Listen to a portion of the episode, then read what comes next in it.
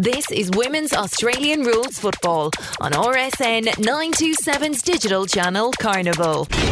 I'm Peter Holden, and welcome to Women's Australian Rules Football on RSN 927's digital radio channel Carnival via rsn.net.au and the RSN Racing and Sport app. This program is also available as a podcast by going to SoundCloud, Spotify, Google Podcasts, Apple Podcasts, and also by the iHeartRadio website and app. Coming up on this week's show, our featured guest will be the 2018 Lisa Hardeman medalist and now West Coast Eagle. Chantella Perera. That's coming up very shortly. And also, for the first time in 2020, we'll be catching up with Coach Kiwi, Lisa Roper, as she takes out her crystal ball. She'll be having a look at the teams in Conference A and their chances of making it through to the finals. But first, here's the latest women's footy news. First of all, to the Melbourne Football Club, and Bianca Jakobsson has withdrawn from the 2020 AFLW season after deciding to focus on her Victorian Police Force Academy training, struggling to balance work and football commitments. It is hoped that Bianca will be back for 2021. Another player also sitting out the season is Adelaide forward Ruth Wallace, who's withdrawn for 2020 due to personal reasons. At the Western Bulldogs, utility Ashley Guest will have a delayed start to the season after suffering ligament damage in her left knee and ankle. Uh, she will be wearing a leg brace for the next uh, four to six weeks. Practice matches are on the card this weekend for the AFLW. Five games on the Saturday and two on the Sunday. Now, all times that will follow are local times. Collingwood and Melbourne on Saturday, 10 a.m. at the Holden Centre, otherwise known as uh, Olympic Park Oval. 10:30 a.m. on Saturday, the Western Bulldogs will play host to Geelong in their practice match at VU Whitten Oval. At 11 a.m. at Ikon Park, it'll be Carlton versus North Melbourne. Up in Queensland at Southport Oval, 12 p.m. Gold Gold Coast versus St Kilda. And over in WA, in Mandurah, David Gray's Arena at 4 p.m. on Saturday. It's Fremantle versus Adelaide. On the Sunday, the 26th of January, GWS Giants versus the Brisbane Lions at Tom Wills Oval at 9 a.m. While at 1 p.m. on Sunday afternoon, Richmond play host to West Coast at Punt Road Oval in the final of the seven AFLW practice matches before the season kicks off on February 7th to our featured guest for this week. We last spoke with her back in 2017 during her debut year with the then Box Hill Hawks in the VFLW. That was after crossing over from basketball, where she had won four championships in the WNBL, two with the Bendigo Spirit and two with the Canberra Capitals. Post our interview, she would go on and have an outstanding 2018, including winning a VFLW premiership with Hawthorn and in that grand final being awarded the Lisa Hardeman Medal for Best on Ground. In October last year, during the AFLW draft, she'd have to be patient. Her name wouldn't be called out until pick 101. And now this year, she begins her AFLW career with the West Coast Eagles. It's great to have back on the line Chantella Perera. Chantella, how are you? I'm very good, thank you. Thanks for having me. Great to have you on the line. I want to flash back to when we were last speaking to you in 2017 for the Box Hill Hawks. A slow start and then got some wins going near the end of the season. Could you imagine how the next two years in your footy career was going to turn out back at that moment? uh, definitely not. Uh, I think footy was definitely, um, I guess, just a bit more of a leisurely passion um, and was just taking it in as I got, went went along. And um, yeah, gosh, it's I, I never thought I'd be sitting in Perth. Uh, yeah, just about to embark on a AFLW season. Before we talk about your present day right now at the West Coast Eagles, let's talk the build up to getting there. Season 2018, a few new recruits join you there as Box Hill becomes Hawthorn through the rebrand, still playing out at Box Hill City Oval, still Patrick Hill as the coach was there a certain change in vibe or something that you could sense in the air heading into what would be your premiership year of this time we're going to make a run at it? uh, I think we were just a really close group of girls. I think we um, we had a special bond, I guess, forming that first Box Hill women's team, and then pretty much all of us went through into that uh, the new Hawthorn side. I guess we we uh, essentially took a lot on a lot of the Eastern Devils girls into um, into Hawthorn, and yeah, we I guess we all gelled really nicely, and I think we uh, yeah we had a we had a run, and, and we connected really well as a team, um, both on and off the field, and I think that was really important down the line when we were going into that finals campaign you had two different captains under your tenure there. You had, uh, at least for 2017 2018, pardon me. In 2017, you had uh, Melissa Kuys as captain, who then had come out of Knox, and then Emma Mackey, who took over as captain in 2018. They'd both, ironically, be now with St Kilda's AFLW list. Um, is there a similarity in the styles of captaincy between uh, Melissa and Emma, or are they very different uh, in their approach? Uh, I think each in their own right has their own uh, their own skills and and personalities that made them really great captains. Um, and and Tam last year as our captain, who also went to the Saints. Um, I think all all of them have uh, got you know really strong characteristics and leadership qualities that I guess brought us all together and and um, I guess Em really led us to, to that premiership. And you know she's a good friend of mine and um, we get along great. And I think you know she really brought us together as a team, and, and Mel started that off in the foundations. Um, I think we are just a close unit, and I think um, they were they were our natural leaders, but I think we all had um, you know there, there were leaders within the group, and um, we all played our role, and, and they just really brought us together and, and made sure that we were playing as a unit on, on game day, and um, you know keeping us um, you know motivated and inspired and reminded us why we do this, and that was really important as we went along the, the season. So, taking two of your points, one being a natural leader, and the other one, of course, being when the Eastern Devils, uh, I wouldn't call it merged, but a number of their players crossed over after they left the VFLW to then join Hawthorn in 2018 prior to the 2018 season, you already had a reputation as a lockdown defender. But how much of an influence did Meg Hutchins have on your game when she joined in 2018, knowing the uh, many years of success she had as a defender, not only with the Eastern Devils, but also Collingwood AFLW and a Victorian state representative? Yeah, look, Hutchie's been amazing. She's um, a brilliant footballer and she's um, so talented, but also just a really great mentor. And she's really coached me over the years, and um, she's, like, we've stayed in touch, and we're also good friends. And uh, yeah, she's definitely influenced my footy a lot. Um, she's definitely spent some time out on the field with me, just really refining my craft. I think that was just a real big area that I found challenging crossing over from basketball to footy and just being able to um, hone in on those skills and and also just teach me the game. I think you know you watch footy all your life as a fan, but it's, it's always different when you're out there on the field trying to actually play the game. Um, and she's been just really great in terms of mentoring both myself and I know a lot of other girls on the team. And she's a natural coach and a natural leader, and um, I think she's got a she a, she's having a great career as a football player, but I think she's got a, a long and, and prosperous career as a coach in the future we all hit a certain part of the season when we know what our fate's going to be as a team. Where if you have a few losses and okay, this is going to be a struggling year, we're not going to make the finals. You're, there might be an up and down team, and then all of a sudden you've got a team that's got some momentum. They've got a roll on. For yourselves at Hawthorn heading into that 2018 premiership, uh, what part of the season do you think?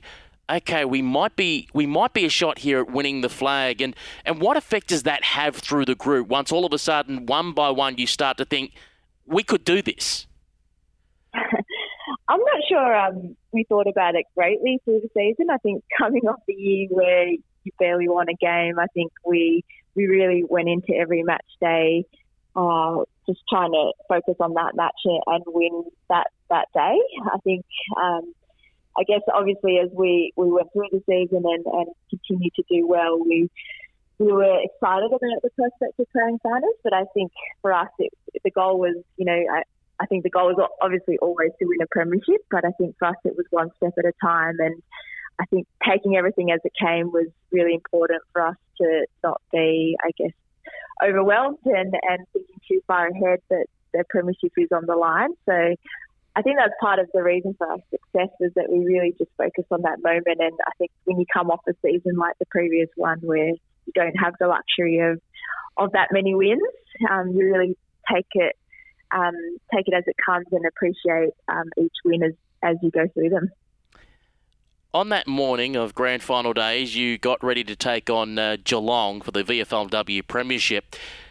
For yourself, were you a bag of nerves, or were you actually rather calm, knowing that even though it was a different sport, you've been in this big game scenario before, winning four titles in the WNBL? Uh, yeah, I was I was pretty calm. I'm I'm not someone who gets overly nervous um, in general, so I I uh, kind of stuck to my game routines and um, you know went through the the usual things. Obviously, things are pretty different when you rock up to Marvel Stadium to play play a match as opposed to Box Hill to the Oval. Um, but yeah, I think for me it was just really knowing my role and what I had to do and um, trying to stay focused on that and and not be too, um, I guess, overwhelmed by the occasion. Um, I think Paddy really prepared us for that day and um, really set us up um, mentally to know what was coming and, and we really prepped ourselves for that moment so that we, when we ran onto that field, I, I felt really comfortable and, and it just I guess you know when it's your day, don't you? Because I, I, think from the moment we got there, everything just ran really smoothly and um, things, yeah, they played out obviously how we wanted them to. Um, and yeah, just I think sticking to that plan was really part of that, um, part of the success of that day. You would end up taking home the Lisa Hardeman Medal for best on ground in the grand final. Two thoughts on that. One, what was your original thought when they called out your name? And two, later on hearing back from an interview when your coach Paddy Hill says, Normally I don't agree with these awards and how they're selected, but he went, I thought the selectors were 100% bang on today. I love Paddy. I mean, he's been my number one supporter all through this, and big credit to him as onto, I guess, receiving that award and how I played that day is, is how he's coached me and helped me develop as a player. Um, I guess when they read out my name, obviously I was just shocked as a, as a defender. It's pretty unusual, I think, to get that get that uh, award. And um, yeah, I, I guess I've never seen myself as that kind of player in the team. Me, it's just always just playing my role and, and trying to do what I can to help the team. So uh, yeah, I was pleasantly surprised, and it was obviously a great honour, and um, very humbled and privileged to have received it. Um, and yeah, it was it was a, a lovely moment to capture a really amazing season. Let's talk about the drafts leading up to the 2019 draft. In 2017, it was mentioned in an article you kind of at the last moment just went for it. At 2018, you were ignored was it hard to take in 2018, knowing that hey, I've just come off a premiership, best on ground? That's normally a great resume to get picked up. How did you take that when the name wasn't called out? Uh, I'm okay. I was really fine with it. I don't think. Um, I, I guess being in a different stage of my career and life, um, AFLW hasn't been part of, I guess, the the goals and, and the immediate dreams. I think for me, it's just always um, enjoying what what came to me and, and what was there at the time. Um, obviously, I, I wouldn't have ever said no, but um, yeah, I think you know I kind of knew I, I didn't really expect to be drafted, um, so I guess I, I had a good game in the grand final, but um, you know I think there's a lot of other things that go into being drafted. So um, I was kind of fine with it. I, I did take that off season and, and I guess, had a thought of do I actually want to give it a crack or um, am I kind of just happy doing what I'm doing? Um, so I did go away in the off season after that grand final and you know, did some work with the Hawks coaches and I guess had a bit of a plan to just work on the skills that I thought I was um, lacking in and more just to help my game and just to know that I could I could be a better player and, and contribute better to Hawthorn. And if that resulted in being drafted in the future, I think that was, I guess, um, a bit more part of the plan as opposed to previously. I just kind of went went to training and and just uh, I hope for the best. So it's probably just a little bit more structure post that 2018 draft. Let's turn to your West Coast Eagles era, as we can call it now. We were quite surprised on draft day, not that your name was called out. We thought it was a worthy name, surely, to be called out, but you were headed off to WA. So, how did the initial contact happen for you to end up nominating for the WA pool? Uh, look, I've been Adam Selwood from the Eagles reached out uh, sometime through the VFL season and uh, reached out to have a chat. And I guess initially I was pretty hesitant. Um, obviously, my life and career and everything's in Melbourne, um, so I was quite reserved in, um, in I guess, the initial approach. Um, but he was uh, very good at, um, selling selling their program and their dream and, and what their um, vision was for West Coast. And um, yeah, to be honest, he did an amazing job of taking me through that and and showing me what the club is about. And it kind of really opened my eyes to what's out there and um, I guess what other opportunities there are for me. So yeah, it was it was unexpected, um, and definitely, I guess as you said um, two years ago, I never would have thought to be here. But yeah, I, think they've it's quite an amazing club, and to be able to be taken through that process and to see, I guess, what this club is about and what their values and brand is, it really resonated with me as a person, and um, I felt at home kind of immediately. So it felt a much easier choice after spending some time with him and, and some other people at the club and, and understanding what they do. And a little bit of patience as well, having to wait to pick 101 till they called your name out. yes, it was a bit of patience. Um, I guess I, I, kind of knew I was going to go very late um, or, or very last. um, but that was all right. I, I'm I guess there's always a moment where you go, oh, I hope it's what they say it's going to be. But yeah, I felt confident. I mean, Adam's been great in just communicating on things. Um, but yeah, it was obviously a wait on draft day, sitting in Melbourne at work um, with one of my friends. And yeah, we just sitting quickly ducked out from the meeting and, and sat in the room and watched the draft on the laptop. So um, yeah, it was it was still a, a very surreal moment when they call your name out, um, whether it's last or not, I guess. Um, I'm here, so that was the plus side. now, for sides like West Coast and, for example, the Gold Coast, interstate sides, that's the sides outside of Victoria that do um, uh, events of the competition, and no doubt Port Adelaide and Sydney, etc., will all join shortly they have to try and draw some talent, not only from their own backyard, but obviously from the interstate clubs if they're to be competitive. So, for you as a person that moves to WA, can you outline for us some of the things that they help you with with your transition to set up a life over there in Perth? Been really lucky that they've. Um, you know, I was really upfront about I've got a I've got a busy job and um, it wasn't something I was I guess willing to give up at this stage. Um, obviously where I am in, in life and, and career. Um, it was a big part of the decision to move over here was that I could continue to do my job as as normal. Um, they've been really flexible in, in working out training programs so I can train remotely when I'm in Melbourne um, or wherever I need to be.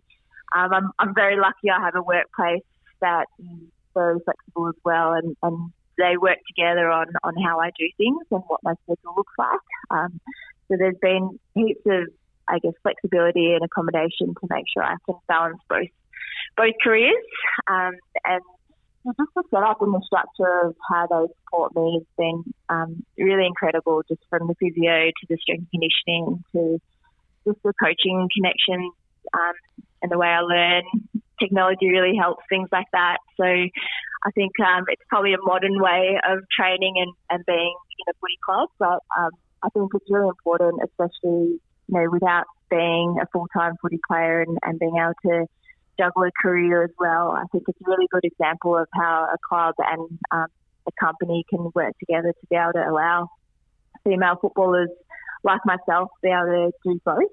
Um, and I kind of hope that that's a really good example that we can set to show, um, I guess, other businesses and other clubs how it can be done, so girls can continue to do that as as we grow towards full time professional athletes. I think, um, yeah, it's really exciting and it's great to see the club be so supportive of this model um, and really do everything in their power to make sure that I can have everything I can and, and feel really well supported wherever I am, whether I'm in Perth or Melbourne or travelling around doing, doing what I need to do. You're one of a few imports that the club has got, uh, including Maddie Collier, who's moved from New South Wales over to WA. A fellow Victorian in Hayley Bullas has uh, moved across to join you at the Eagles. Uh, Talia Radan, who was at Adelaide, of course, was in Melbourne last year, has now moved over to WA. A couple of Irish women, the sisters, Grace and Niamh Kelly, joining you there. So, who has been, I guess, your guide or chauffeur around Perth to try and A, get you used to the area, but B, try and make you feel part of the community that uh, that is going to be your team? Yeah, look, um, we're an amazingly close group. Um, so Talia and Chelsea, we all live uh, in the same complex, so we're all really nice and close. Um, a lot of the other girls, um, local girls, live in the area we live. So it's been, um, yeah, they've embraced us with open arms. And Perth's an absolutely beautiful place to to be and spend your summertime. So we have uh, had some lovely trips to the beach and local cafes, and we quickly found all of our spots. So yeah, the girls have all of them have been incredible from the day we got here. They've had dinners and taken us out for yeah coffees and um, shown us all the all the cool places to be. So it's um, yeah, it's been really nice. Um, all the girls have welcomed us really well, and, and all the support staff. So they've um, yeah they've taken us under their wing. Um, I, I'm almost a Perth local sometimes. I feel. Let's talk about a comparison between uh, the Hawks, of course, when they started out as Box Hill, and the West Coast Eagles. So you're at the start of two programs. You're at the start when Box Hill kicked off and they're trying to set up everything, and you're at the start where West Coast is trying to set up everything. Is there similarities to where they are in their development stage, or just being an AFLW club, West Coast is just, I guess, so far ahead of what the Hawks were originally were as an organisation in 2017? Um, yeah, obviously, being the FLW program, there's a, I guess, a different level that needs to be worked to. Um, you know, we're playing in a national program as opposed to Victorian, but I think the common thing across both clubs, and it's probably why I, you know, I'm, I'm firmly entrenched in Hawthorn still, and and I guess really happy at West Coast is I think culture is the biggest part for both clubs, and I think they're both family orientated clubs, and I think they both view that as the most important thing uh, to, to each of them. And I think it's been a really big part of how they've set up their programs and, and how they want to set up that foundation. It's a really unique opportunity to be able to set up a football, I guess, football team within a club um, from the outset and, and have the ability to shape things um, from a blank canvas, which, you know, isn't often the case um, so I think both Hawthorn and West Coast have done a really amazing job at setting those foundations and, and I guess connecting with the players and getting their input. I think both, you know, Box Hill, Hawthorn and, and here, um, there's been a really big drive on, on how do the players, I guess, drive this and, and it comes from us and that's really shaped from who's in this program and, and aligning, I guess, with the club's values as well. So I think they've, um, yeah, I guess there are different things. Um, obviously, different clubs do things differently, but I think underlying both of um, all the, I guess, logistics and operations, um, I think they've, they've both really nailed that part of, of their program. And another comparison I also just want to have a look at how does the training, obviously just showing up uh, for when you're required to at the club, plus obviously the things you've got to do outside of your um, training at the club to prepare your body and fitness, etc., for match day. How does that compare compared to the requirements you were doing at a national level in the WNBL and also in the college system when you were at Fresno State over in California? Um, yeah, look, it's really similar actually, and I think that's probably why I've, I've found it um, I guess, easy to, to slot into the system and it hasn't been too much of a shock for me. Um, yeah, I think the professionalism from West Coast is, is very high and, you know, we've, we've got a beautiful facility out at Lass Lane, which is brand new and we have all the uh, all the state of the art uh, equipment and resources that we need. So I guess recovery and training and weights and everything's all in one place, which I think is really similar to the college system, which I think has just been a really nice way to get back into things for me and get into a rhythm and a structure day to day. Obviously, with WNBL, it's a little bit different. Um, probably just don't have the luxury of those resources at that level. But in terms of, I guess, training load and schedules and things like that, it's pretty similar in terms of that. Um, obviously in basketball, you, you play a lot more matches than in footy, so um, it's a little bit different logistically. But yeah, I think in terms of the scheduling and the loading, they're all very similar. So um, it's been a little bit of an adjustment just to go back into that space to me after taking over the years out of that um, fully professional life. But um, probably like riding a bike a little bit, just get back on and and keep pedaling. You've had the experience of being that cross trader that's now switched to playing Aussie rules.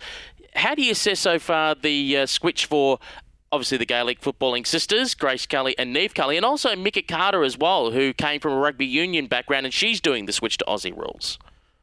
Yeah, it's been awesome to see those girls get out there and you know, they played their first ever match of AFL footy on the weekend, um, and I was just so proud and so impressed to see them get out there and, and really shine. I think, um, you know, they've really been um, taught to play to their strengths and and just do what comes natural to them. And I think LD and the coaching staff have done a really good job in just allowing them to take their time and foster their skills. And it's it's pretty daunting when you come across from another code because you've been at such an elite level all your life in in one sport, and then to come across another code where I guess you just you're so green at what you do, um, and it's such a different feeling.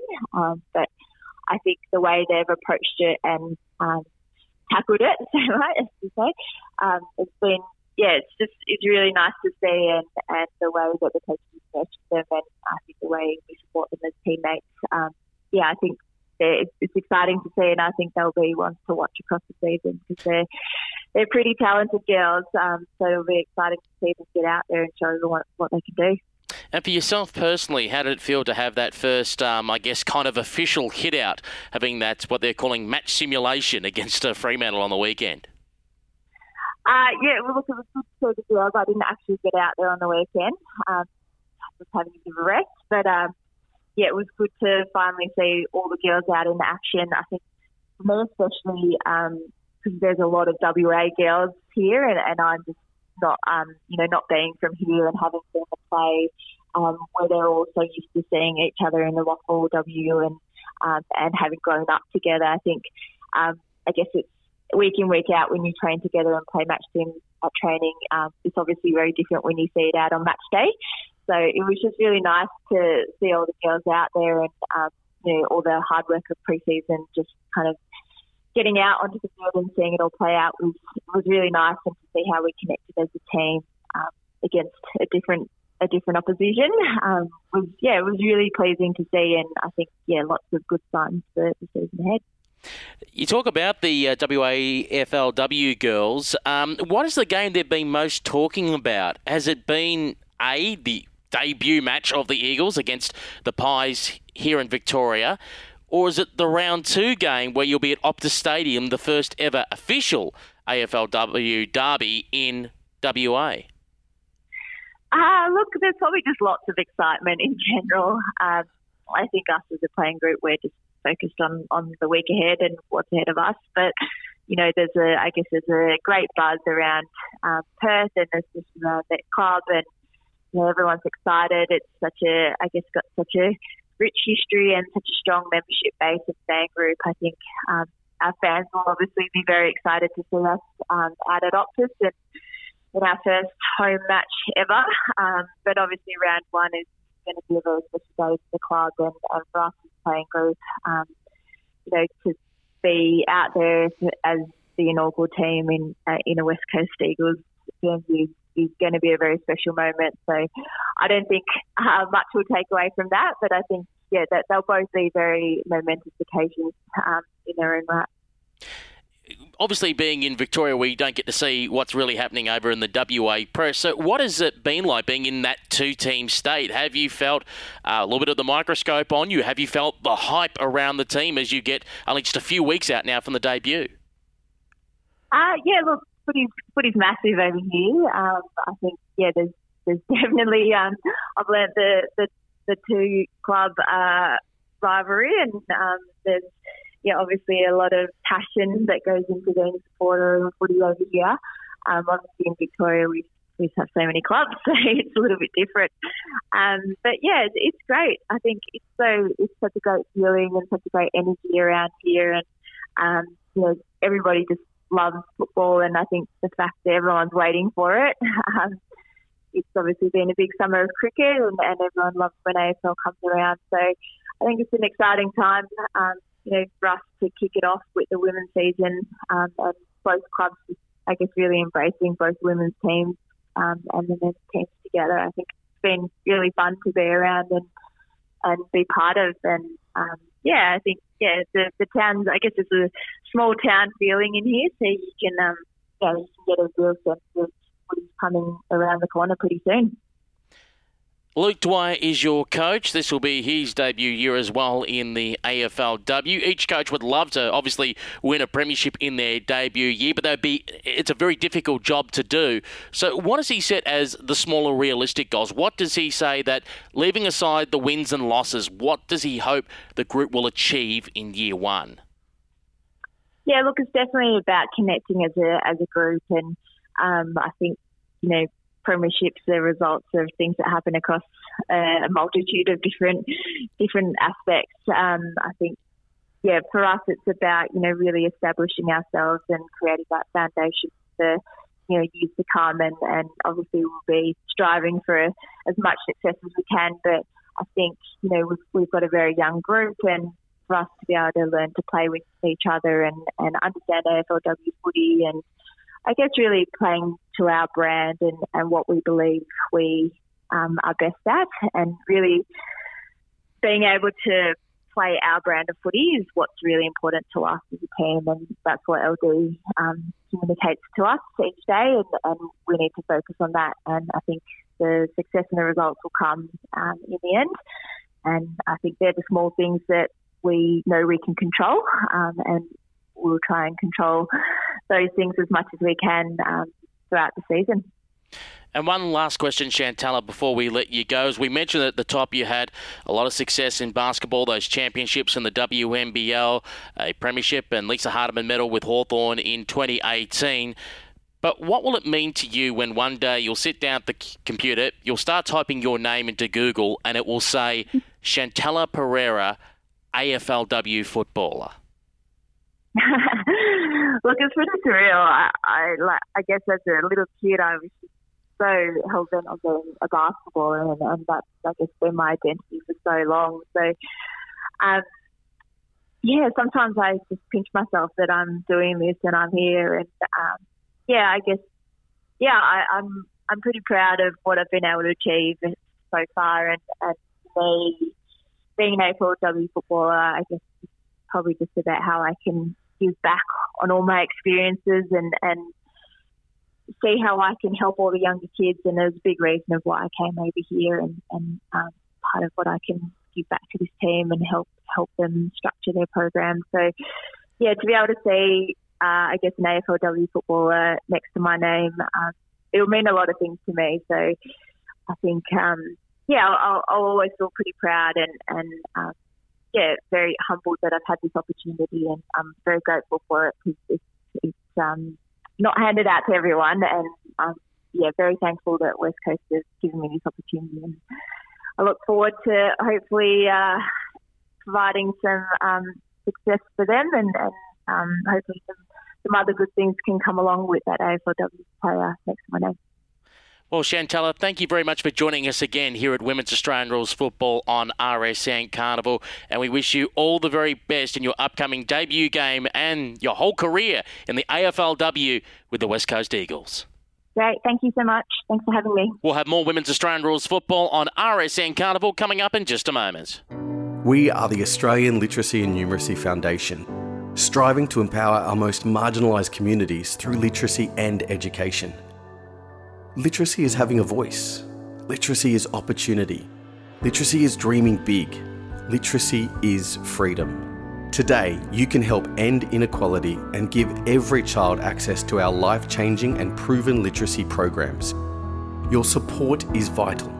Donate now at alnf.org. You're listening to Women's Australian Rules Football on RSN Carnival Digital Radio in Melbourne. I'm Peter Holden. Thanks for your company. It's time to get out the crystal ball and take a look into the fortunes of the sides partaking in AFLW 2020. The competition has expanded from 10 to 14 teams, and we still have conferences, for better or for worse, Conference A and Conference B. And the person that's going to take a look into it brought us her kiss of death last year. It's time for Coach Kiwi's crystal ball, and we've got on the line Sydney women's football legend, assistant coach with the Eastern Rangers, the under 18s, and a member of the Collingwood Football Club coaching staff, Lisa Coach Kiwi Roper. Coach Kiwi, how are you? Hello, hello, hello. I'm very good, thank you. Happy New Year and um, happy footy season that's about to hit us. Woohoo! Happy New Year to you too. Now, I need to seriously ask the question first Are you safe? Are you okay? Because we saw a number of uh, photos from you during the Christmas New Year's break. You were caught around the whole bushfire mess. Yes, we had a little bit of fun on the um, south coast of New South Wales. We were sort of little in a little spot that got surrounded by um, by the smoke and fires closed in on us. We had a couple of scary moments, and um, we're sort of cut off from the rest of the world for a few days. But um, you get by. We um, still managed to t- take the paddleboards out in the water for a couple of sessions. So, um, and we played plenty of um, Scrabble, Scrabble when the power went out, and the things that you do to pass time. But but yeah, we're all good now, and I'm pretty sure I've managed to wash the smoke out of my hair. So um, we're back on track. I was cheekily going to add that, um, of course, you're used to being cut off from the rest of the world. You did grow up in New Zealand. hey, we weren't, we're not cut off. We just um, hide away down there, all the secret good stuff. well, let's get out the crystal ball if that hasn't been damaged, and let's have a look into it for the for the for the 2020 AFLW season. There's going to be 14 teams instead of 10. Now, I'll ask you the question straight off the bat because you've had a bit to do with under 18s football. First of all, as assistant coach of the Eastern Rangers, and then last year as part of the uh, coaching staff with Collingwood in the VFLW. What do you think of the depth? Was there enough depth for four new teams to enter the competition? Will it drop a bit, or will it stay, or will it improve this year? Ooh, very good question. Um, depth wise, I think there's some extremely talented young players that have been drafted, um, without a doubt. And there's even more in probably this later this year, later the 2020 season draft, which will be a very small draft. And, you know, coming through the, the next couple of years, there's some really good players coming through. So I don't think the standard is going to drop at all. I think probably for the new teams, they've got some young ones. It'll just be more about finding their feet. Um, but yeah, I think it's just onwards and upwards from here. And, um, you know, there'll be some good continuity over the next few years now that that contract is locked in place and um, these teams can just establish that playing base and that familiarity with each other. And uh, I think it's going to be great. So we're going to start off by looking at Conference A first, then Conference B, and we're going to go in alphabetical order through each conference. So that means, by luck, we are going to start with the reigning premiers, the Adelaide Crows. Now, if things weren't bad enough at the end of the grand final last year, despite obviously winning the premiership, Chloe Scheer went down with the ACL, Erin Phillips went down with the ACL. Um, Hannah Martin isn't playing, as we know, um, this year. Uh, they've lost a few players, uh, some quality players, including Jess Allen, who's gone to GWS. Jasmyn Hewett's gone to the Gold Coast. Jenna McCormick's focusing on duties with um, with the Matildas. Um, Sarah Perkins was delisted. Caitlin Rosenberg was delisted. Jess Sedunary's ended up at St Kilda. And then, of course, to add to all of that, Chelsea Randall goes down with an ACL during the preseason. Geez, what what did they do to the Premiership Cup? Did they walk under a ladder with it or something? yes, you'd start to wonder that, wouldn't you? Look, you know, um, losing the two in the grand final with ACL is pretty pretty tough anyway, and especially for what Erin brings, I think is, is something a little bit special to the team. But um, yeah, they've been hit pretty hard. I think losing Chelsea is probably uh, the biggest um, battle or the biggest hole that's going to be left in that in that playing side. Um, you know, I think you know Jenna Jenna is doing fantastic with the Matildas, and I've actually gone and watched her play one of the games, and she was outstanding. I think actually her debut match. So um, it's a bugger, but she is excelling in another sport, and we wish her well. Um, and you know the other players, you hope they go well wherever they are. I know Jess is up in Sydney, and I'm sure she's getting a better tan than Sarah now, if the um, Allens can call that a tan. um, but yeah, I think yeah, Chelsea's probably probably um, the one that will probably hurt the most. And um, it's good to see she's staying around. So she was going to do a bit of coaching with the midfield group with um, with McLeod. So I think that'll be you know fantastic for her in the future. And uh, hope she hurries back to um, to playing because um, I just think she's exciting to watch as well.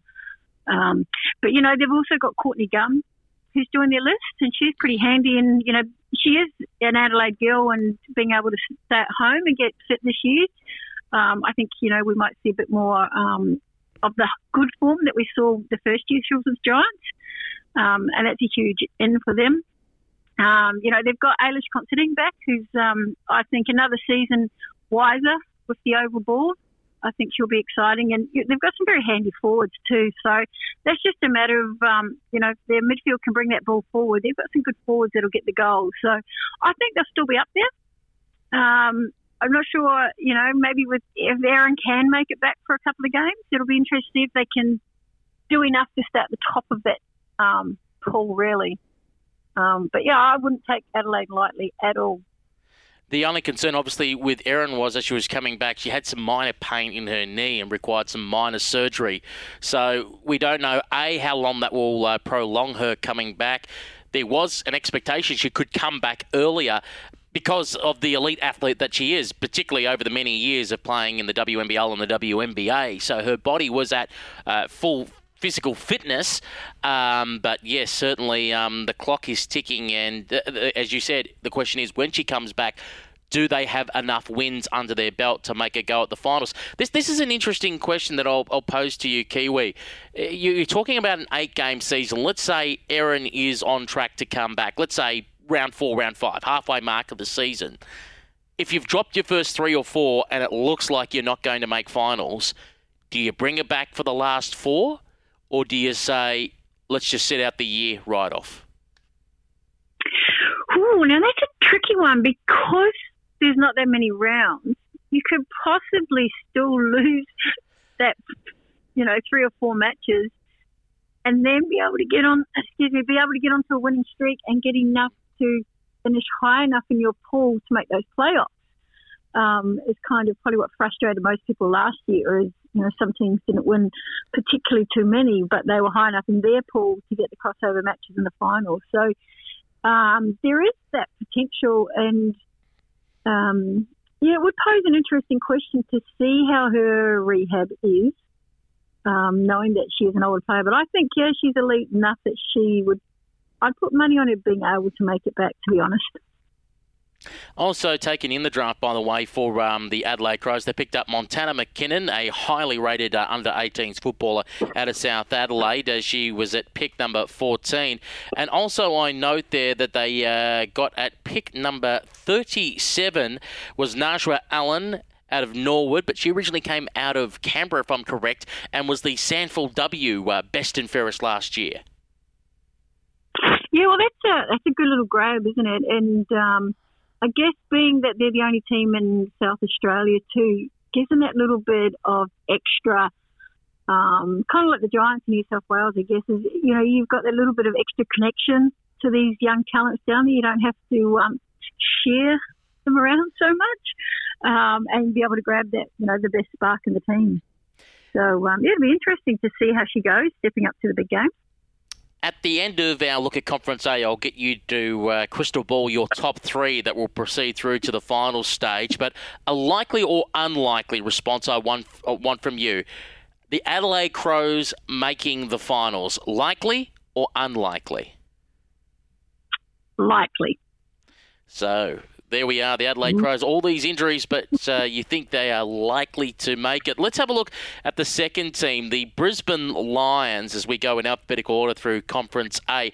In fact, they'll front off against the Adelaide Crows in Brisbane uh, in round one. Uh, we'll talk about that match in just a moment's time. But for the Brisbane Lions last year, only the two wins. If they'd actually beaten Collingwood, in that last game of Vic Park, they could have snuck into the finals. So they were very unlucky, despite the amount of players that they've lost. They've been raided again. They've lost about half their list. They lost uh, Mackenzie Darick to the West Coast Eagles. Bella Ayre decided to retire. Um, you've also got uh, Lauren Bella went to the Gold Coast. Nat Exon and Kate McCarthy went to St Kilda. Sabrina Frederick went to Richmond. Tori Groves Little went across the Gold Coast. Leah Kaslar, their captain, headed off to the Gold Coast. Sam Virgo headed to the Gold Coast. Jackie Yorston headed to the Gold Coast. Paige Parker headed to the Gold Coast. Will the last one leaving please turn off the the lights.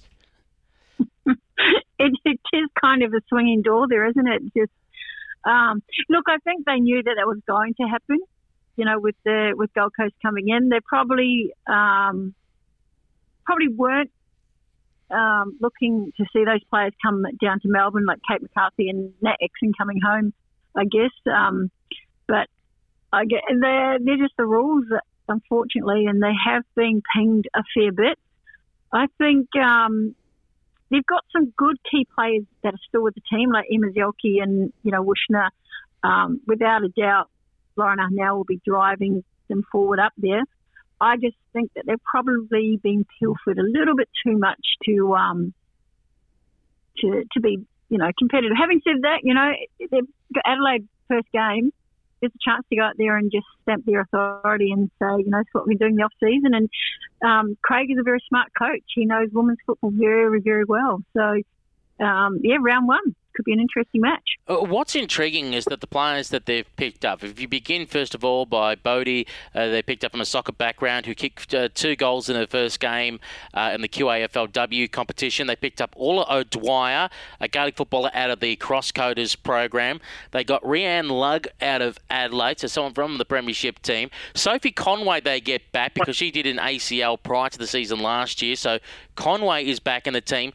And if you look at the under 18 talent that they picked up, or the, the, the, best talent available also in the QAFLW, they had picks 3, 15, 16, 17, 20, and they picked up Postlethwaite, Dawes, Fark, Hillman, Ballinger. Uh, they got Selina Goodman now known as Selina Priest back.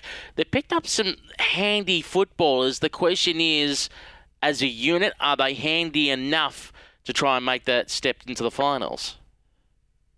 Yeah, well, I think this is part of um, Craig's knowledge with the development programs up there. And I think that's what he's done is he's picked these young players that he knows really well. And, uh, you know, certainly he'll be able to mould them into a really good unit with the rest of his Lion squad. And I don't think they'd have any problem stepping up and playing his structures at all. The question is, is it a concern that they haven't been able to recruit this year a couple of Victorians or um, or those from SA or WA to try and beef up that Queensland talent they've got on the list? Well, the Queensland League has been um, pretty strong the last couple of years as well. Mm. Um, and I just think, yeah, the way Craig coaches, I, I don't think he needs those Victorians up there. I think he's got, you know, a pretty good base to make the selections. And I think these young girls these young talents that that uh, he's just picked up, I think they'll show that they're just as good as the youngsters from um, the Victorian comp. The one thing that intrigues me about this round one clash, and we'll talk about it in a couple of weeks' time when we get you for your kiss of death, um, is the Adelaide Crows and Brisbane Lions. Game one out of the blocks really will tell the story for both sides. If the Adelaide Crows win, they'll look at it as okay, we've won without a strong side with players to come back. So that's one win in the bank that can help them get into the finals, where maybe three or four wins will be enough to do the job. For the Brisbane Lions, on the other hand, if they beat the Adelaide Crows in that opening game, A, it'll do damage to the reigning premiers of, oh dear, you know, they've lost to a weakened Brisbane side, but then it may give Brisbane a bit of confidence to try and roll on and, and make the finals. Because uh, my, my gut says Brisbane are being underestimated. Yeah, interesting you say that. Um, if how I look at it, um, with my crystal smoky ball, I think if Brisbane win, absolutely will give them you know, some confidence to carry on through. If Adelaide don't win that first game, I reckon they've got enough players with enough experience and talent that they will be able to bounce back a lot better round two than if Brisbane suffered a loss in round one. I just think they've got that experience. They can sort of go back to drawing board and go, you know what, we didn't do good, we were beaten. Let's do this now. And I think, um, I think, yeah, you'll get a better Adelaide team coming out if they happen to lose round one. Brisbane likely or unlikely to make the finals? Unlikely.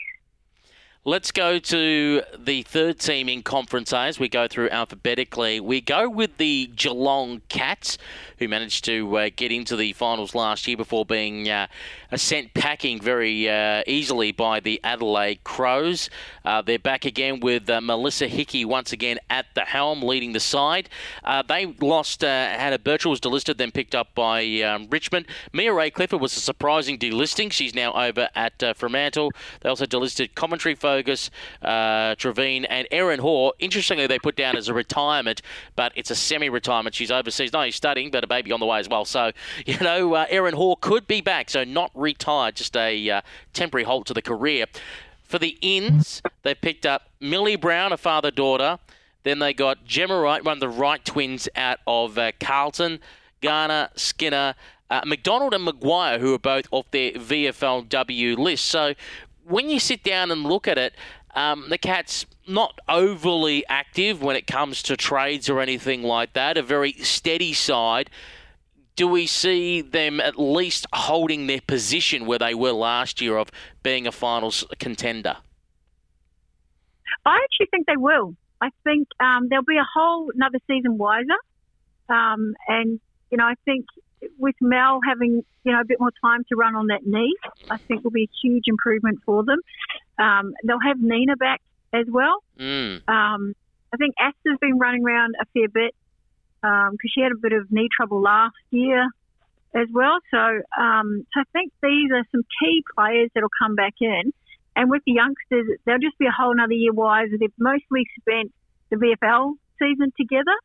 And, you know, without a doubt, that's another part of development towards the AFLW. So um, I think they will hold their own, and um, you know they've got a couple of exciting rookies coming in too. So um, I think I think they're going to go all right.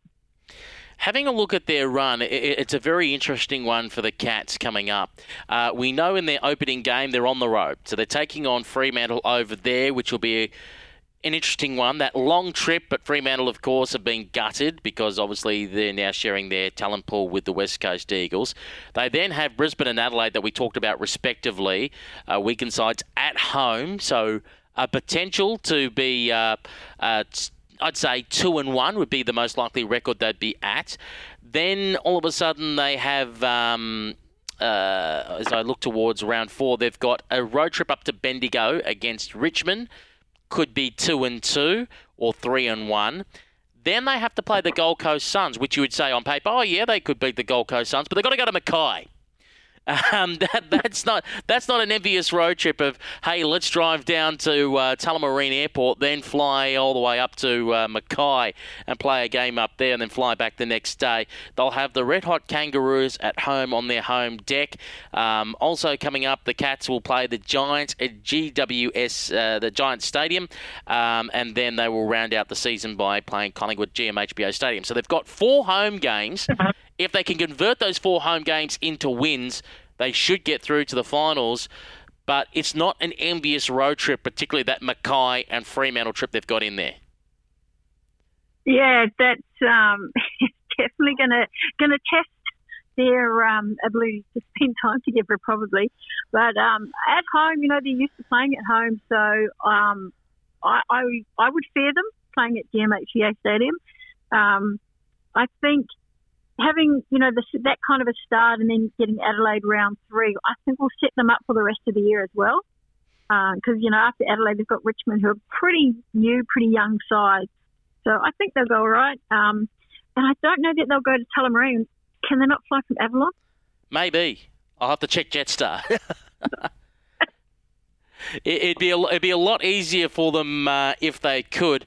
But it's interesting to note as well that they've made finals, you could say that in their last three campaigns. the VFLW Grand Final of 2018, the AFLW Semi Final of 2019 uh, and the VFLW Elimination Final of 2019. So they are consistent if you're talking either VFL or AFLW level. And as we know, quite a number of the AFLW list is playing in their VFLW side. Yeah, exactly, and um, and that's why I wouldn't write them off. I just think they've got enough experience in there, and they have been consistent. They're not knowing um, for being a high scoring team, but having said that, they just managed to also stop or stifle the other team from scoring a lot of goals as well, apart from the odd game here and there. So, um, yeah, I wouldn't I wouldn't write Geelong off at all.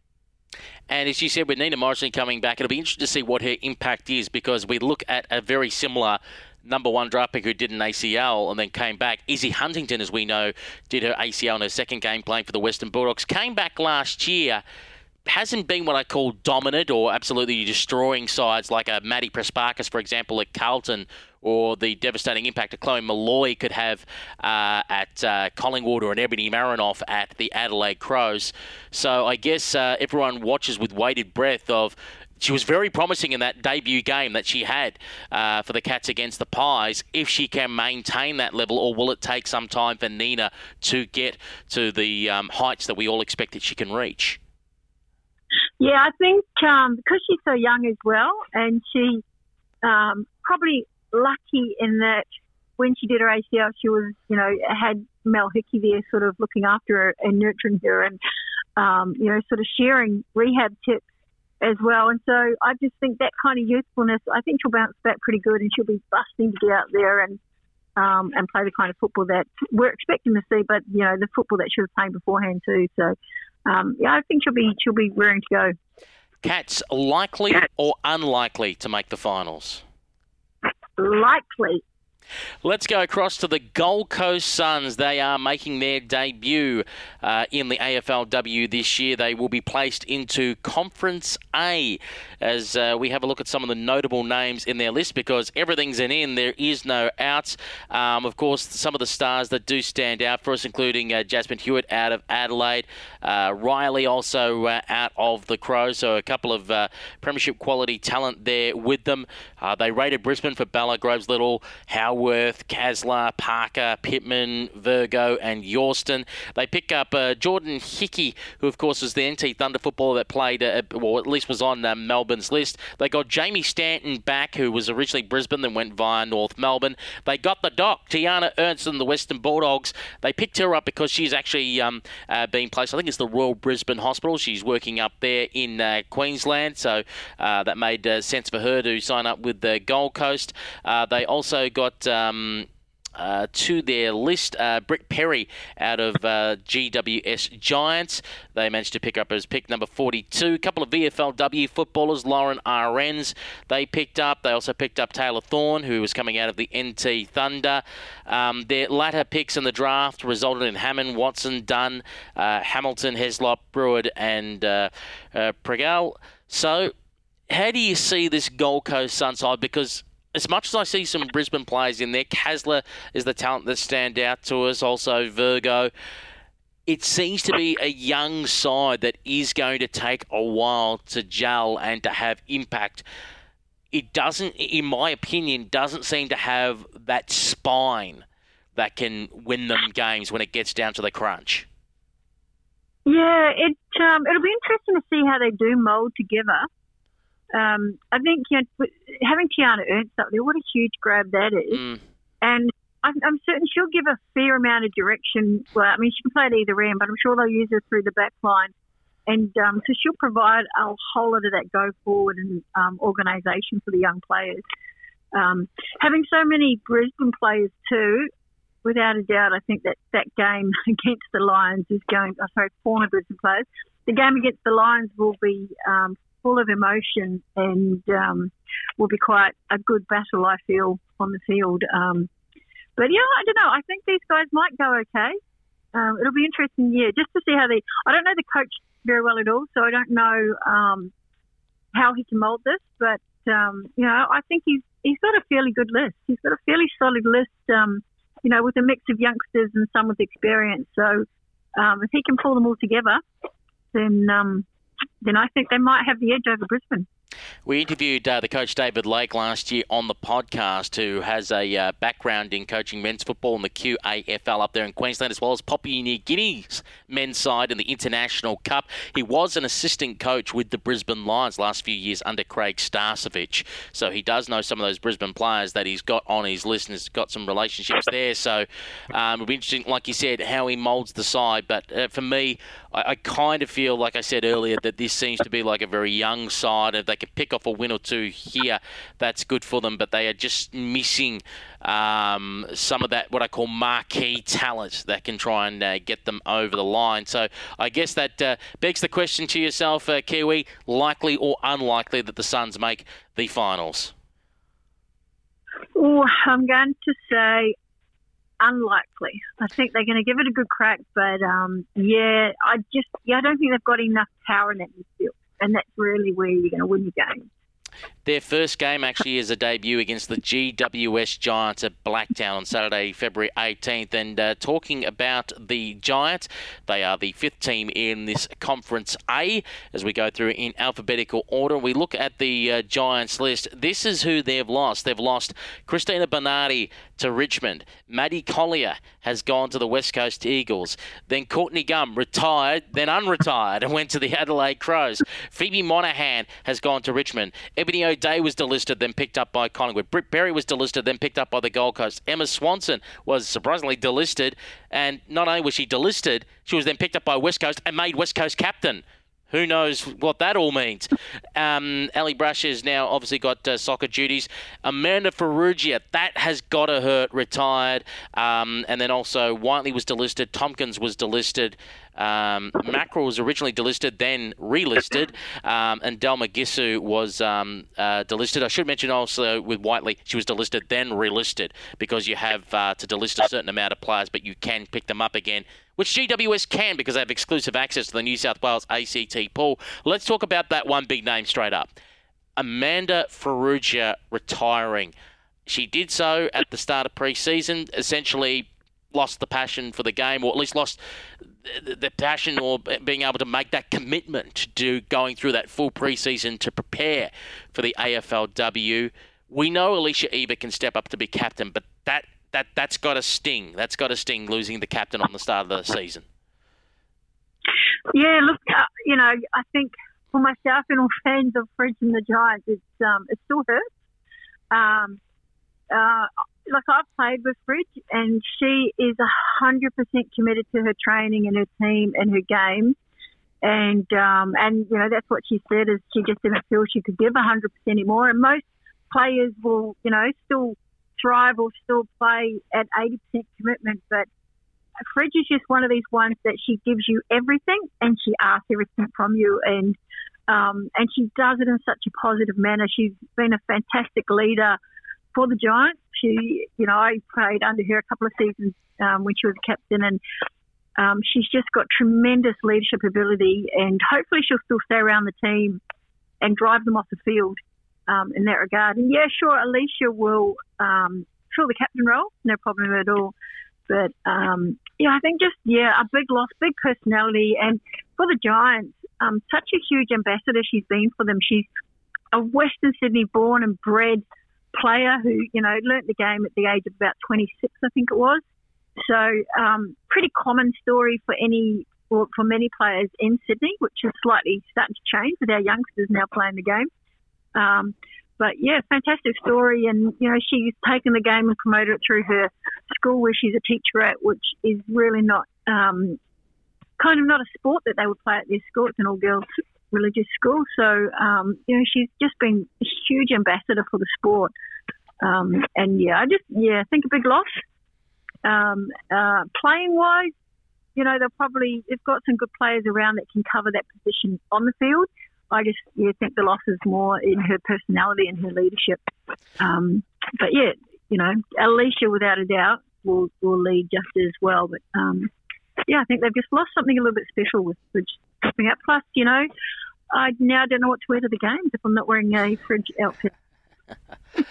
Well, may I say with Amanda Farrugia, I will predict that uh, sooner rather than later we will see her in the media, uh, at least uh, on the AFLW coverage, because we know that she's an excellent communicator and very intelligent. And as I said, look out keep an eye on your TV set. I reckon Amanda Farrugia will see on the AFLW coverage.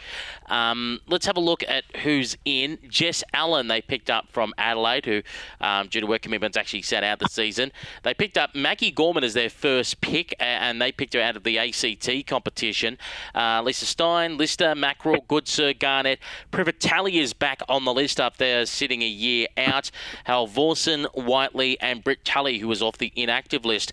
And quite a number of those players players that did get picked up there, uh, Kiwi, for the GWS Giants, participated in the VFLW invitational matches that the GWS Giants played. From your perspective, how crucial were those five games that the GWS got to play against those Victorian sides? Well, yeah, definitely crucial to um, to their development and being able to get some quality games in the winter.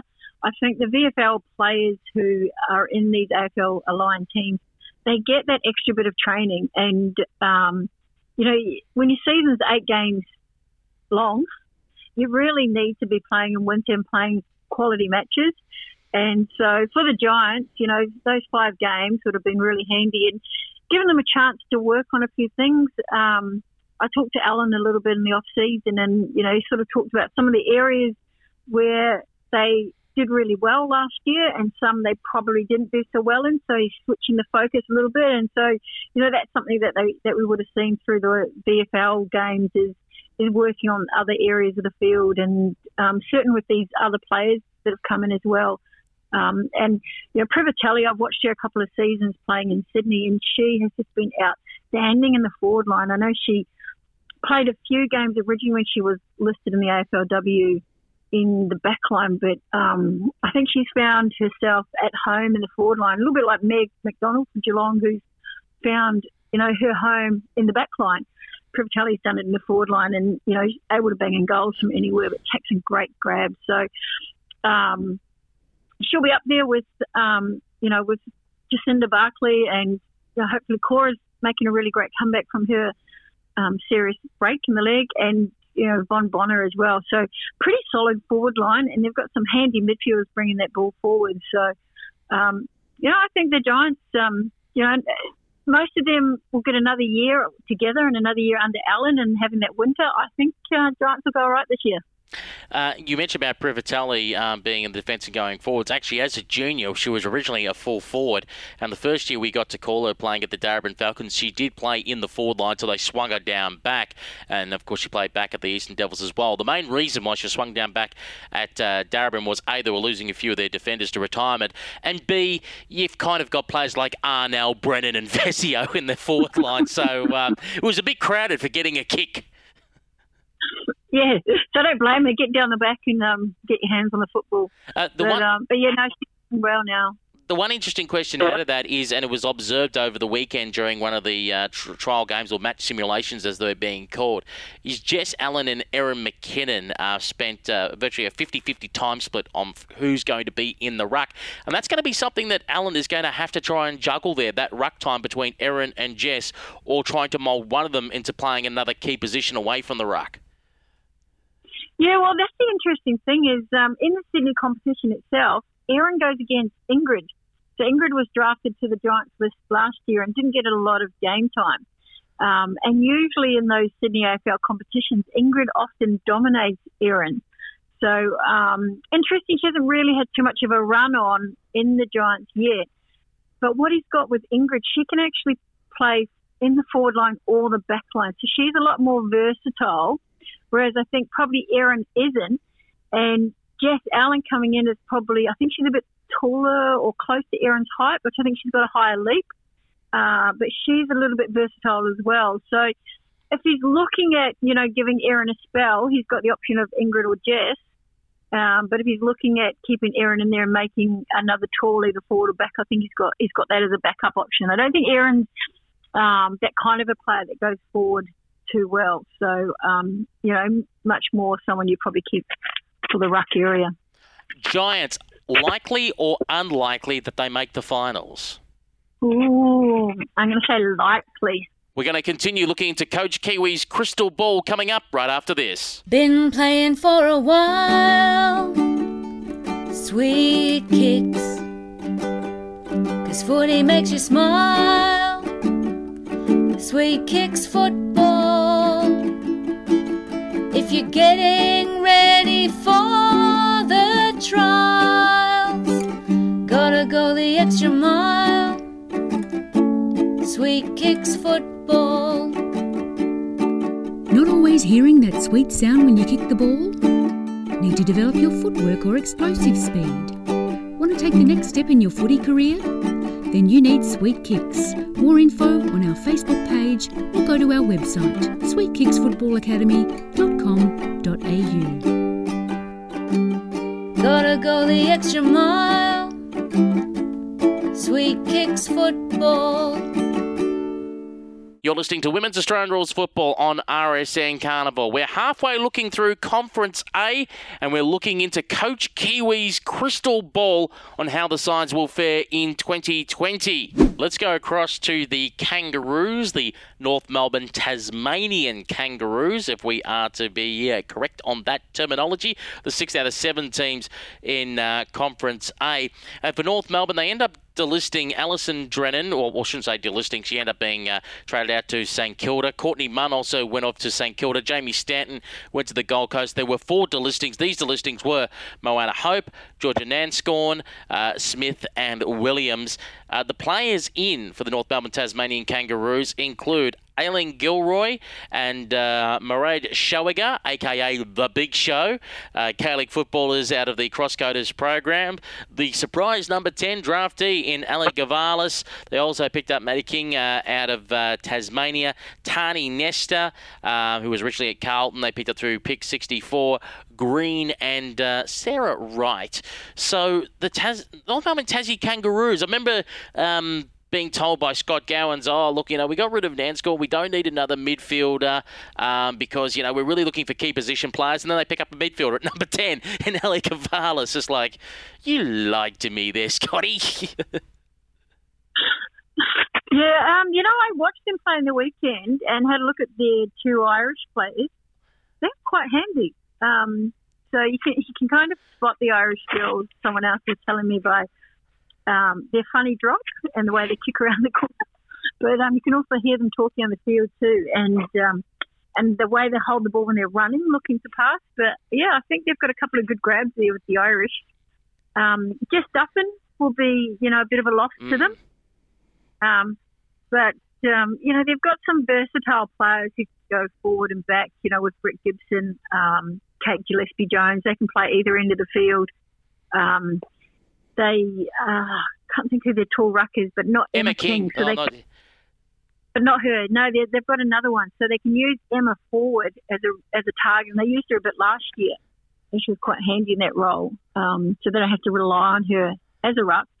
But um, but yeah, I watched their game of the weekend, and they they were very quick transitioning from their back line. Um, they you know they've got a lot of speed all over the field, so um, if they can hold it, you know we we kind of I think everyone thought that they would go really well last year, and uh, they just seemed to hit a few hurdles in the game. So um, and in the VFL season, they were sort of similar, would have real good parts of the game, and then some areas they would just sort of um, stutter a bit.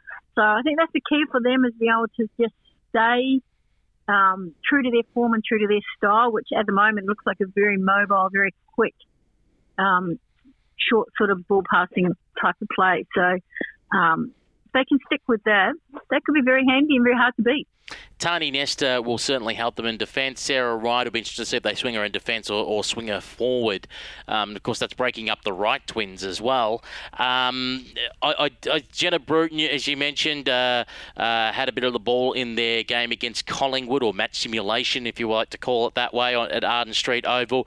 Speed being shown by Kaitlyn Ashmore as well. We know they've got the uh, one and only Emma Kearney who can rip things up. They've, of course, got uh, Jasmine Garner Garner uh, there as well, who's uh, you know a gun down in the forward line, and um, you know a youngster who just keeps getting better and better and better every year that she plays. And, and as mentioned by Scott Gowans uh, last year when we spoke to him, thinks that Jasmine Garner will one day be an AFLW captain, rates her that highly. That highly. They, were very un- they were very unlucky not to make the uh, finals last year when it came down to that game against Freo over there. So I beg the question to you: the North Melbourne Tasmanian Kangaroos likely or unlikely to make the finals? Yes, I'm going to say likely. I think they've got a good base and enough good players, and their current system of play likely. Their first game will be up against Melbourne at Casey Fields on Saturday, February 8th at 3:10 p.m. That will be a game live on 7. That is the return of Daisy Pearce that match. So that will be a very, very good game to watch, and that'll tell us of uh, if the Kangaroos are going to go another notch. But from the video that I've seen from their match simulation against Collingwood, I reckon they have uh, kicked it up another gear. So, to the final team in Conference A, the seventh team, they are also making their debut in 2020. It is the Richmond Tigers. They have announced uh, Katie Brennan will be their captain. Um, of course, Tom Hunter will be their coach. Some of the notable players that they have picked up include Sabrina Frederick, the former marquee at the Brisbane Lions, has moved down to Victoria. She played, of course, a number of VFLW games for them. Uh, other players that picked up include Phoebe Monahan out of GW GWS, Christina Bernardi out of GWS, Ilish Ross out of Collingwood, Hannah Burchell out of Geelong. Uh, they picked up Maddie Brancatisano off the Melbourne list. As we said earlier, Katie Brennan out of the Western Bulldogs, Monique Conti out of the uh, Western Bulldogs. Uh, they picked up Whitford out of Collingwood through the draft. Um, and then, of course, they got a, a, bunch of youngsters in there, including Gabrielle Seymour, who was a volleyballer who they managed to uh, pre sign. Laura Bailey was formerly a Western Bulldogs listed uh, player. They've picked up Cleo Saxon Jones, who was highly touted there um, at, um, I believe, at Melbourne Uni that she played a couple of games. She has been picked up. Sansonetti, who played some games at Darebin, there's been some big raps around her. Um, and then, of course, the, their VFL listed players, um, Jakes, Edmonds, Miller, Stahl, who's been a gun for them up forward, Wakefield. Um, you, you, look at their list, it, it's it's it's a very good list if you look at individual players. The question is, does it click as a team? Yes, very good question. Um, you know, and I think for the most part, a lot of them played together in the VFL, and um, probably didn't finish as high as as they would have expected either. Um, you know, they had I think Mon Conti back for about six or seven games, and she dominated their points for them in the end. Um, so um, they've just got to be careful not to rely on a single player in that kind of probably you know sort of style mm. um, she, but she'll be easily picked off by you know tagger or someone in the other team. Um, Katie Brennan was probably one of the best forwards in the competition, just the way that she is able to read the ball and get into really good positions. Um, but through the VFL, they use her a lot as a midfield. So um, it'll be interesting to see if they're willing to put her in the midfield. Um, she's got a great kick on her, so her service to the forward line will be um, most welcome. It's just a matter of you probably also want her on the end of those kicks so she can then kick the goals. Um, but yeah, they've got um, you know they've got some good youngsters in there, and you forgot to mention, or you maybe have not mentioned Emma Horne and uh, Laura McLennan, who are obviously Eastern Rangers girls. So I'll give them an extra cheer. And I should mention as well their first pick, uh, pick number seven, Sophie Molan, who of course was uh, off uh, the Western Bulldogs VFLW list. Yeah, so I think they've done a pretty a pretty good job of getting around and getting players from other teams. Um, you know, they've taken some really good good um, players without a doubt. Um, and yeah, I don't know. I, I don't know that they're going to have the star power through that midfield to drive that ball forward. Um, sort of similar in the way of what Brisbane have. You know, they've got a mix of some very handy players and a mix of youngsters. Um, and you know, I think just for Tom, it might be um, a good challenge for him being able to get these guys stepping up the next level. And I think he found it quite tough in the VFL. And I think they finish about sixth or seventh? Um, so probably they were hoping to finish a little bit higher than that. But they just had a couple of games that maybe you know one or two individuals may have made an error here and there, and it just cost them um, victory in the end. And and and that's the challenge with AFLW is when you're paying eight rounds, you can't afford to you know make one mistake that then you're losing a, go- a game by less than a goal. So.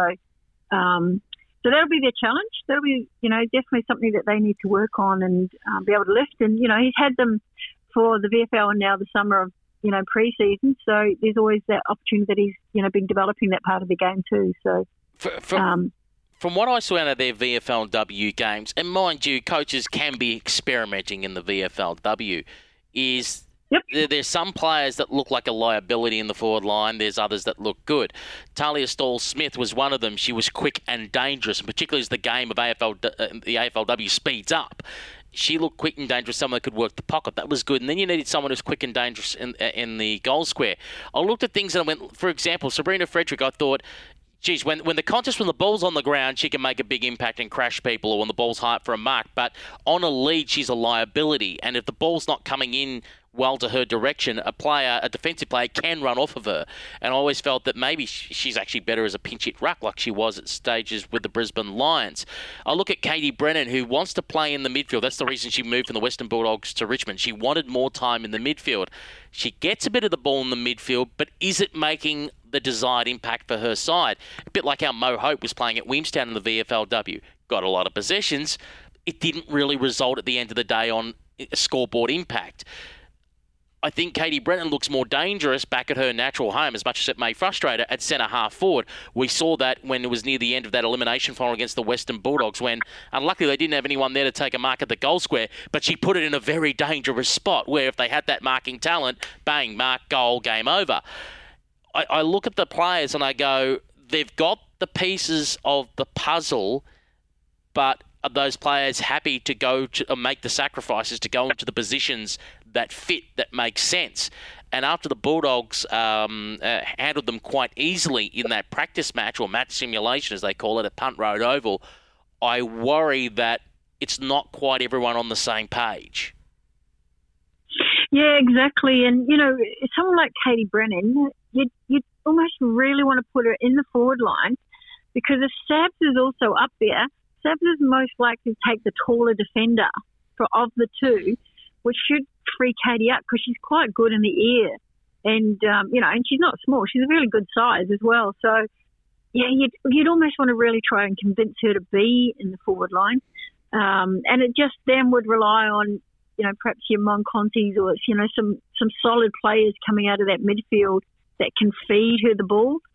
Um, Taylor Still, you know, she, she did start the VFL season off really well early on and then kind of, I don't know if she just backed off a little when the AFLW players came back in those games or she found it a greater challenge.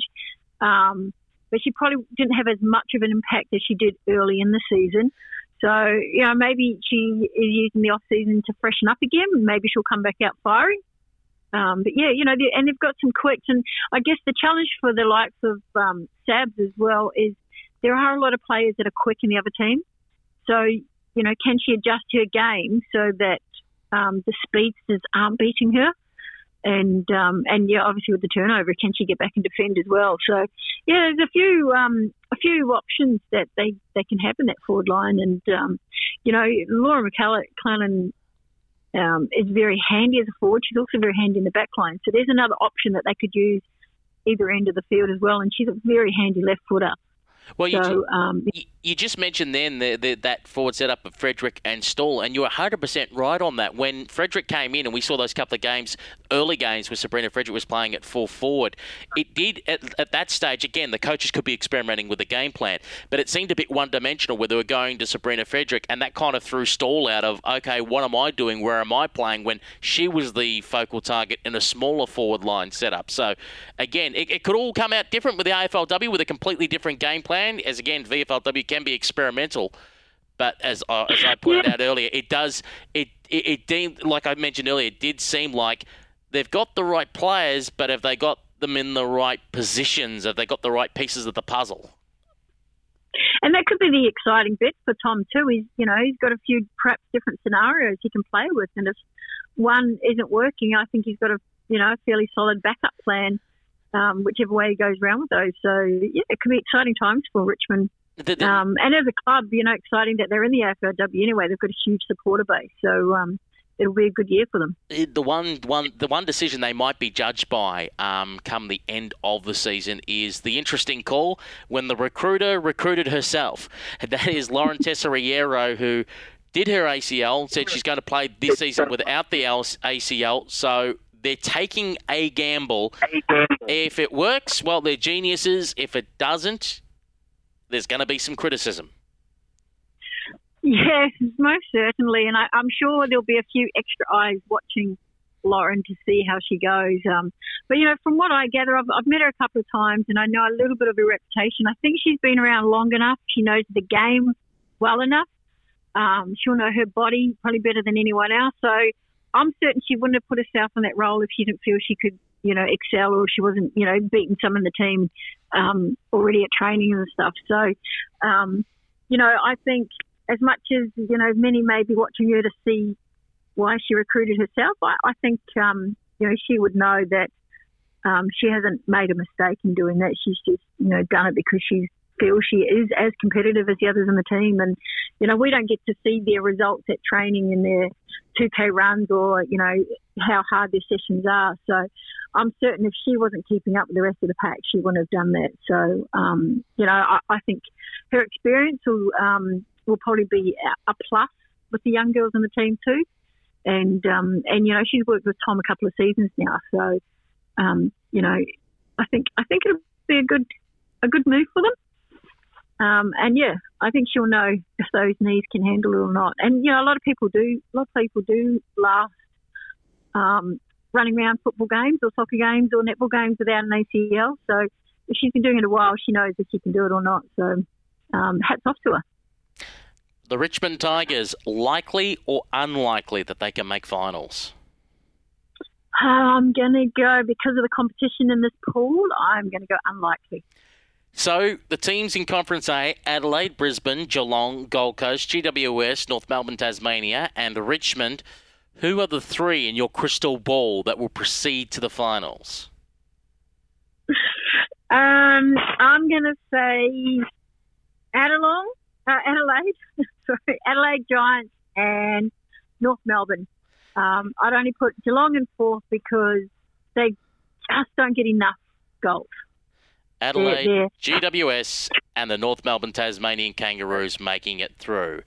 Coach Kiwi, thank you very much for your time, and we look forward to catching up with you next week when we take a look at the Conference B teams and the three sides you think that will make it through to the finals. This year, of course, is a top six. The top three teams from Conference A and Conference B will play off in the finals. The top team in each conference earning the first week bye. That wraps up Women's Australian Rules Football on RSN Carnival for yet another week. Don't forget, we air every Wednesday evening from 6 p.m. Australian Eastern Daylight Savings Time, and we're available later as a podcast when you go to Google Podcasts, Apple Podcasts, SoundCloud, Spotify, or the iHeartRadio website or app. Just search for Women's Australian Rules Football Radio Podcast, and you can find the program. You can also find us on Twitter at twitter.com forward slash WARF Radio and facebook.com forward slash WARF Radio. And don't forget our website at WARFradio.com. I'm Peter Holden. Until next week, it's bye for now.